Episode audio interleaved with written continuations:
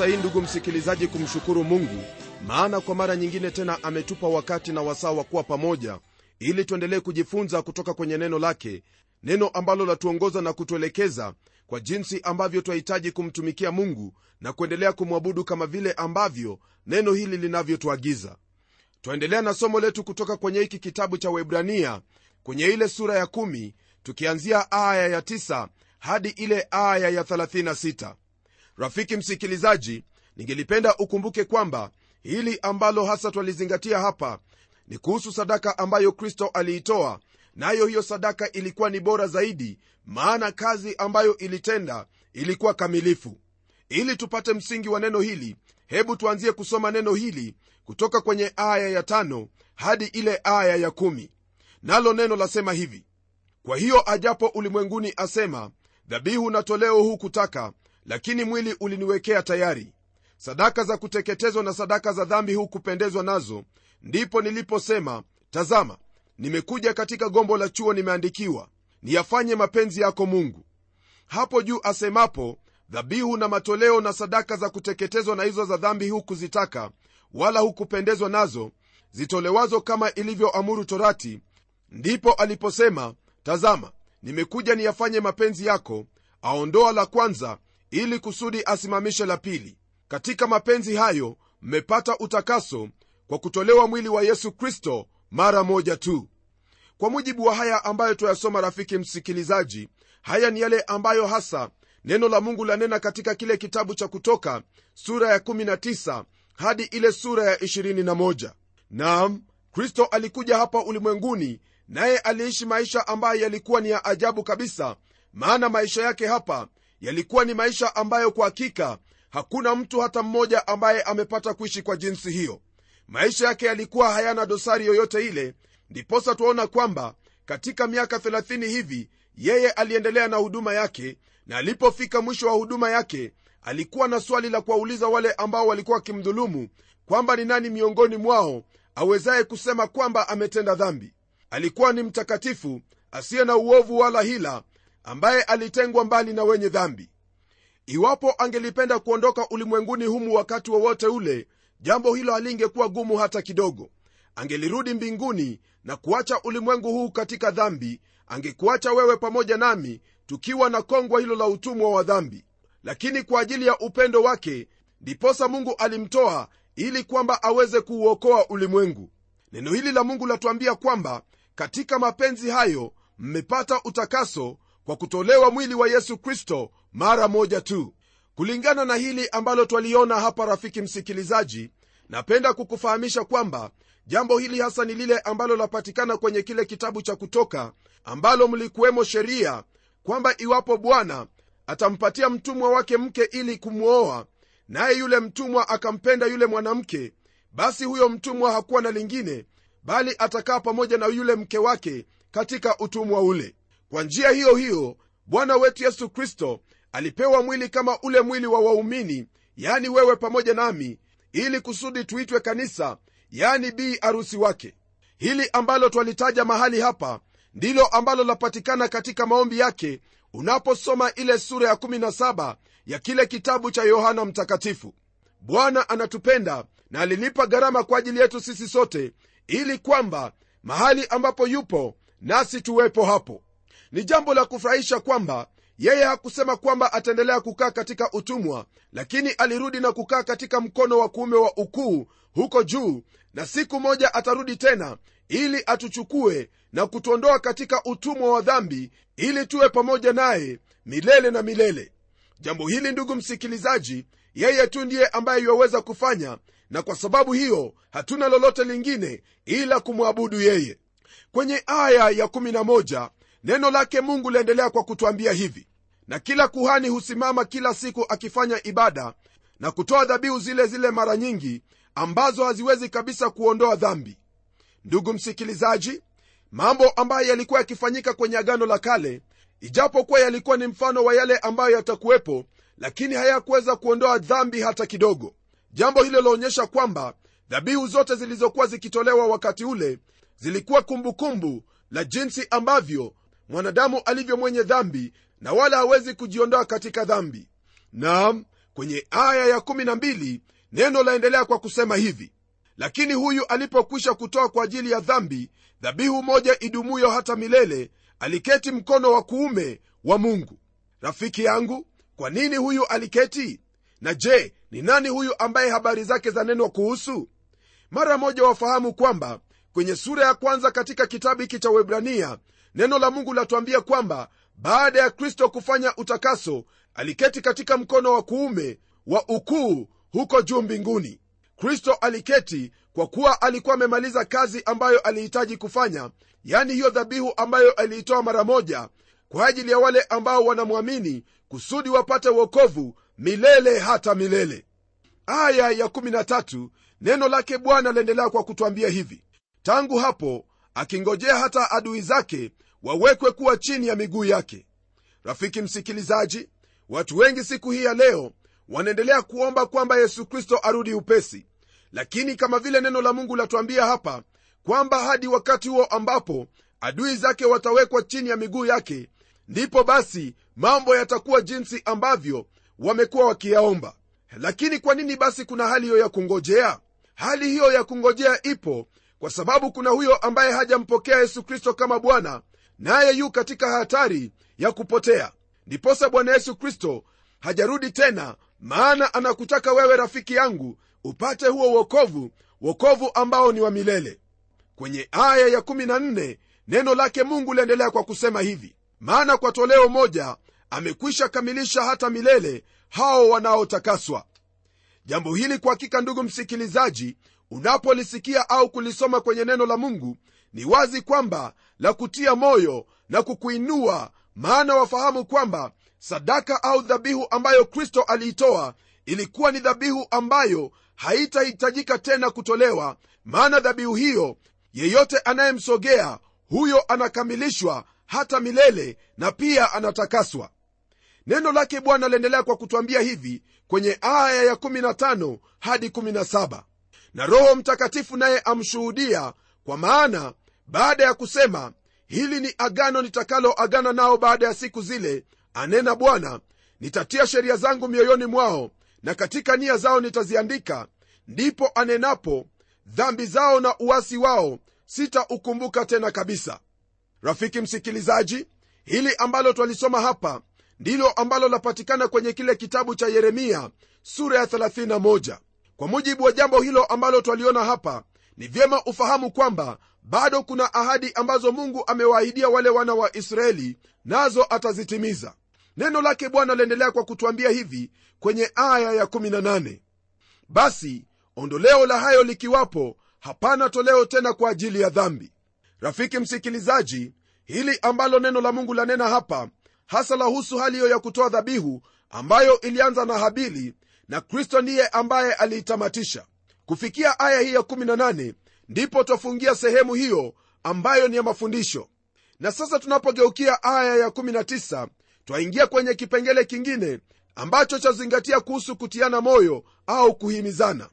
Neno la mungu lasema hivi kwenye aya ya 19 basi ndugu kwa kuwa tuna ujasiri wa kupaingia patakatifu kwa damu ya yesu nam ujasiri huu ambao watajiwa hapa sio ule ujasiri ambao waonyesha kiburi bali kama vile tunavyofahamu hatuwezi tukaingia mahali hapo patakatifu pasipokuwa na damu yake yesu kristo.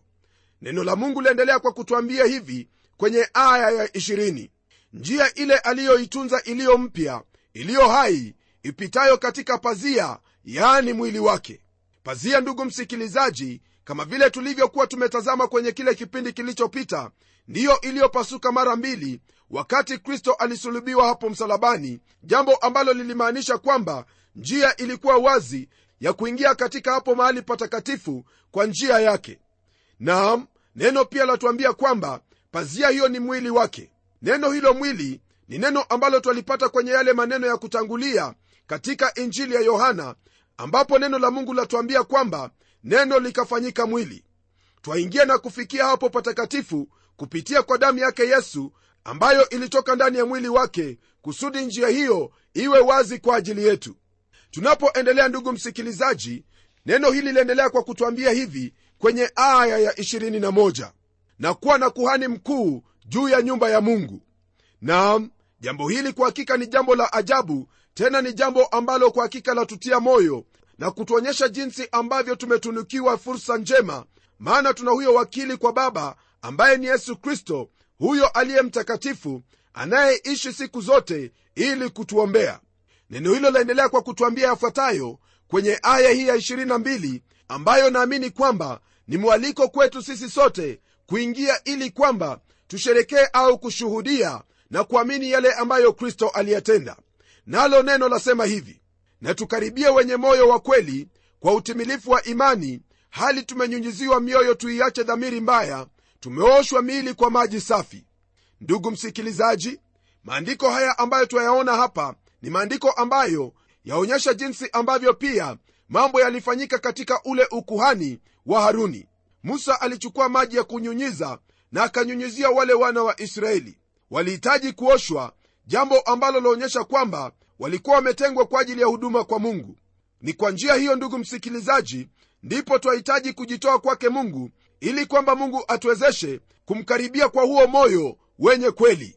Neno hilo la nena likisema kwamba pia katika kumsogelea twahitaji kumsogelea kwa utimilifu wa imani ama kwa imani iliyo kamili na jambo hili halina maana ya kiasi cha imani bali inahusu imani hiyo ambayo twamtegemea yesu kristo kama bwana na mwokozi wetu. Ndugu msikilizaji maandiko haya jinsi ambavyo tumeyasoma yaonyesha waziwazi kwamba kile ambacho kipo ni kwamba wewe pamoja nami ni makuhani mbele zake mungu. Kwenye aya ya 23 neno lake mungu liendelea kwa kutwambia hivi. Na mlishike sana ungamo la tumaini letu lisigeuke maana yeye aliyeahidi ni mwaminifu. Kwa mara nyingine tena rafiki msikilizaji neno la mungu latuambia kwamba tulishike sana ungamo la tumaini letu. Hapa tunashauriwa kumkaribia mungu na pia kushika sana ungamo letu ambalo kama vile wewe pamoja nami twafahamu ni ungamo hilo kwamba yesu kristo ni bwana naye ndiye mwokozi wa ulimwengu. Hili tumaini msikilizaji ndilo ambalo latufanya tuwe imara katika maisha ambayo twayaishi. Tunapoendelea kwenye aya ile ya 24 neno lake mungu liendelea kwa kutwambia kwamba tukaangaliane sisi kwa sisi na kuhimizana katika upendo na kazi nzuri.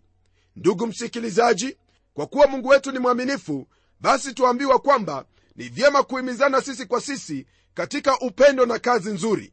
Naam hilo ni jambo ambalo najua kwamba wewe kama muumini waweza kulitenda moja kwa moja. Sio kuvunjana moyo wala sio kusengenyana au kudhulumiana kwa jambo moja au jingine bali lile ambalo neno latwambia ni kwamba tuweze kuangaliana sisi kwa sisi na kuhimizana katika upendo na katika kazi nzuri. Je rafiki msikilizaji hilo ndilo ambalo unalitenda? Au wewe watenda kinyume? Naamini kwamba utatenda kile ambacho neno la mungu lasema bila ya kujali kinginecho chochote kile maana unapofanya hivyo wewe utakuwa unatenda mapenzi ya mungu. Aya ya 25 neno lake mungu liendelea kwa kutwambia hivi. Wala tusiache kukusanyika pamoja kama ilivyo desturi ya wengine bali tuonyane na kuzidi kufanya hivyo kwa kadiri muonavyo siku ile kuwa inakaribia himizo hili ambalo twalipata kwenye maandiko haya ni himizo ambalo kwa hakika linahitajika sana hasa wakati huu ili kwamba watu wa mungu waje pamoja na kuweza kuhimizana kama vile neno la mungu lilivyotangulia kutuambia kwenye aya hiyo ya 24 tunapogeukia aya ile ya 26 neno la mungu liendelea kwa kutwambia kwamba maana kama tukifanya dhambi kusudi baada ya kuupokea ujuzi wa ile kweli haibaki tena dhabihu kwa ajili ya dhambi rafiki msikilizaji maandiko haya jinsi ambavyo twayasoma hapa ni maandiko ambayo yaonyesha waziwazi kwamba ni jambo la kuhofia sana tena la kuogopa iwapo utaanguka katika mikono ya mungu aliye hai. Simoni petro kwenye kile kitabu cha petro wa pili sura ya pili aya ile ya 21 ana haya ya kusema. Maana ingekuwa heri kwao kama wasingalijua njia ya haki kuliko kuijua kisha kuiacha ile amri takatifu waliyopewa naam hapa twaona kwamba kuna onyo kwa ajili ya wandugu wote. Ni onyo ambayo iliwaelekea wale waumini wa kiyahudi ambao wengine wao walikuwa tayari wamekwenda kwenye hekalu na hata wengine walikuwa wakitoa dhabihu kule. Jambo ambalo lilionyesha waziwazi kwamba ile dhabihu ambayo kristo alitoa haikuwa na maana yoyote kwao. Na kama vile unavyofahamu dhabihu zote za wale wanyama zilikuwa ni mfano wa ile dhabihu ya kristo na kwa kuwa kristo alikuwa amekufa msalabani yote yale yalikuwa yametimia kwa sababu hiyo chochote ambacho alikifanya hapo awali kwa kumtii mungu hiyo ilikuwa sawa. Lakini kwa wakati huu baada ya kristo kufa pale msalabani basi kwa kufanya hivyo wao walitenda dhambi wakijua. Naam kuendelea kutoa dhabihu ilikuwa ni jambo ambalo kwa hakika halikukubalika hata kidogo maana kristo tayari alikuwa ameitoa ile dhabihu. Tunapoendelea ndugu msikilizaji kwenye aya ile ya 27 neno lake mungu latuambia hivi bali kuna kuitazamia hukumu yenye kutisha na ukali wa moto ulio tayari kuwala wao wapingao. Hili ambalo twalisoma kwenye aya hii ni jambo ambalo laonyesha waziwazi kwamba iwapo kuna mtu yeyote ambaye atapinga kile ambacho mungu amefanya yani sadaka hiyo ambayo mungu aliipokea ili kwamba wewe pamoja nami tuokolewe kwa kufanya mambo ambayo ni ya sheria kile ambacho kimebakia sio kingine bali hukumu yenye kutisha na ukali wa moto tayari kuwala hao ambao wanapinga njia ya mungu. Tunapotazama kwenye aya 28 na 29 neno lake mungu lalinganisha jinsi ambavyo hali ilivyokuwa wakati wa musa. Nalo neno lasema hivi mtu aliyeidharau sheria ya musa hufa pasipo huruma kwa neno la mashahidi wawili au watatu. Mwaonaje? Haikumpasa adhabu iliyo kubwa zaidi mtu yule aliyemkanyaga mwana wa mungu na kuihesabu damu ya agano aliyotakasa kwayo kuwa ni kitu ovyo na kumfanyia jeuri roho wa neema? Maandiko haya ambayo twayasoma ndugu msikilizaji ni maandiko ambayo kwa hakika ni ya ajabu kabisa. Maandiko ambayo yanakuhitaji kutafakari maana iwapo kuna jambo ambalo ni la kutisha ni hili ambalo twalisoma hapa. Neno hili latukumbusha yale ambayo tuliyasoma kwenye sura ya sita aya ile ya sita kwa kusema kwamba yeyote ambaye anakiuka zile amri zake mungu yani amri hiyo ambayo ilikuja kwa njia ya yesu kristo huyo basi anamsulubisha mwana wa mungu mara ya pili. Rafiki msikilizaji iwapo utajifanya kwamba kifo cha yesu kristo hakikutosha hakiku kukuosha dhambi zako nawe uendelee kuishi kana kwamba hakufa msalabani wewe utakuwa ukikanyagia damu ya yesu kristo na hata kuidharau damu hiyo. Tazama iwapo umesikia neno hili na unajua kwamba mungu tayari amemtoa yesu kristo kwa ajili yako. Unapofanya hivyo basi wewe unawajibika kwa hilo ambalo unalitenda. Kisha kwenye aya ya 30 neno lake mungu liendelea kwa kutwambia hivi. Maana twamjua yeye aliyesema kupatiliza kisasi ni juu yangu mimi nitalipa. Na tena bwana atawahukumu watu wake. Ndugu yangu haya ambayo twayasoma hapa hasa yanawahusu wale ambao watamkanyaga mwana wa mungu na kuihesabu damu ya agano waliotakaswa nayo kuwa ni kitu ovyo na kumfanyia jeuri yule roho wa neema. Elewa kwamba hakuna lolote ambalo waweza kufanya ili kuepuka hili ambalo nalisema hapa. Kilichopo ni aidha umpokee bwana yesu kristo au utazamie kisasi chake mungu. Tunapoendelea kwenye ile aya ya 31 neno lake mungu lasema hivi ni jambo la kutisha kuanguka katika mikono ya mungu aliye hai. Rafiki msikilizaji hilo ndilo ambalo hasa lahitajika wewe kufahamu maana kama vile neno hilo limetwambia ni wazi kwamba ni jambo la kutisha kuanguka katika mikono ya mungu aliye hai hasa ikiwa kwamba haujaokoka. Hii ni kwa kuwa iwapo wewe utakuwa jeuri kwa roho ya neema na kuishi kana kwamba hakikukufaa chochote basi utakapoangukia mkono wake mungu utafahamu kwamba kwa hakika mungu ana hasira na ijapokuwa hasira yake hukawia siku ambayo hasira hiyo inamwagwa inamwagwa kwa utimilifu wote. Siamini kwamba ndugu msikilizaji ungelipenda kuanguka katika mikono yake mungu iwapo wewe ni mwenye dhambi au ni mtu ambaye asiyeamini yale ambayo neno la mungu limetwambia aya ya 32 neno lake mungu liendelea kutwambia hivi lakini zikumbukeni siku za kwanza ambazo mlipokwisha kutiwa nuru mlistahimili mashindano makubwa ya maumivu. Ndugu msikilizaji neno hili la mungu latuambia hapa waziwazi kwamba wale wayahudi ambao walimwamini yesu kristo walidhulumiwa na hata kuteswa kwa ajili ya imani jambo ambalo linauhakika kwamba huyu mwandishi wa kitabu hiki alishuhudia mwenyewe.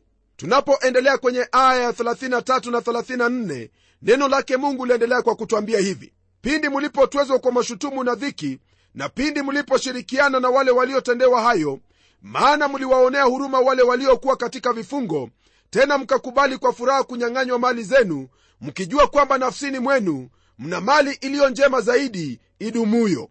Kwa mujibu wa haya ambayo tuyasoma rafiki msikilizaji ni wazi kwamba yale yaliyowapata yalikuwa ni mambo mabaya mno mambo ambayo yalikuwa ni ya kutisha lakini walisimama wima wakiwa na furaha na ujasiri kwa ajili walijua kwamba wana mali iliyo njema zaidi idumuyo. Kwenye aya ya 35 na 36 neno lake mungu lasema hivi basi msitupe ujasiri wenu kwa maana una dhawabu kuu. Maana mnahitaji zaburi ili kwamba mkiisha kuyafanya mapenzi ya mungu mpate ile ahadi.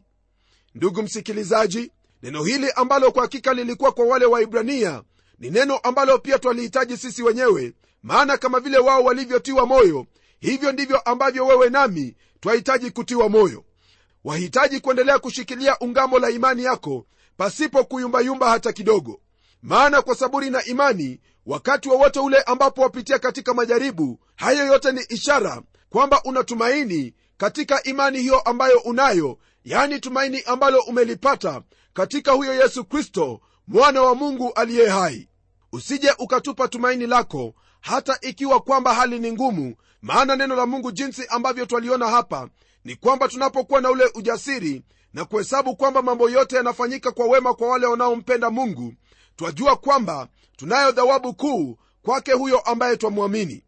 Ndugu msikilizaji usitupe ujasiri wako usitupe imani yako maana unahitaji hiyo saburi kwamba ukisha kuyafanya mapenzi ya mungu upate ile ahadi. Usije ukakiachilia chochote kile kukuondoa katika mapenzi ya mungu maana ni katika hayo mapenzi ya mungu ndipo utanawiri siyo sasa peke yake bali hata milele. Msikilizaji nitakuuliza usome kile kitabu cha warumi sura ya 8 kuanzia aya ya 29 hadi ile aya ya 39 kusudi upate yale ambayo neno la mungu lasema kwa habari zako wewe kama mtoto wake. Kufikia hapo basi najua kwamba neno la mungu limeingia moyoni mwako nawe unahitaji kulitafakari nitaomba pamoja nawe maana mungu wetu ni mungu mwaminifu mungu ambaye hawezi kutuacha bali atatusaidia siku zote. Na tuombe. Mungu tena baba wa bwana wetu yesu kristo na kushukuru kwa ajili ya maneno haya ambayo umetunenea maneno ambayo yametutia nguvu yametuhimiza kusudi tusije tukaachilia yale maungamo yetu ambayo tumeyaungama katika kristo yesu mwana wako ambaye alijitoa kwa ajili yetu. Ni ombi langu kwamba katika maisha ya ndugu yangu msikilizaji licha ya mambo magumu ambayo yaweza kuyapitia apate kufahamu kwamba kuna mali iliyo njema zaidi idumuyo ambayo umemwahidi. Kwa hili bwana najua kwamba utamsaidia maana hayo ndiyo mapenzi yako kwa kuwa unampenda na utamsimamisha imara katika imani ambayo anayo katika kristo yesu. Haya nayaomba nikijua kwamba ndiyo utakayoyatenda maana nimeomba katika jina la yesu ambaye ni bwana na mwokozi wetu. Amen. Ndugu msikilizaji kile ambacho naweza kukwambia ni kwamba unahitaji saburi ili kwamba ukisha kuyafanya mapenzi ya mungu upate ile ahadi. Usiache jambo lolote kukuangaisha bali endelea kuwa na saburi katika yote maana kristo ameahidi kwamba atakuwa pamoja nawe. Natazamia kuwa pamoja nawe tena katika kipindi kijacho. Mimi ni mchungaji wako jofre wanjala munialo na neno litaendelea.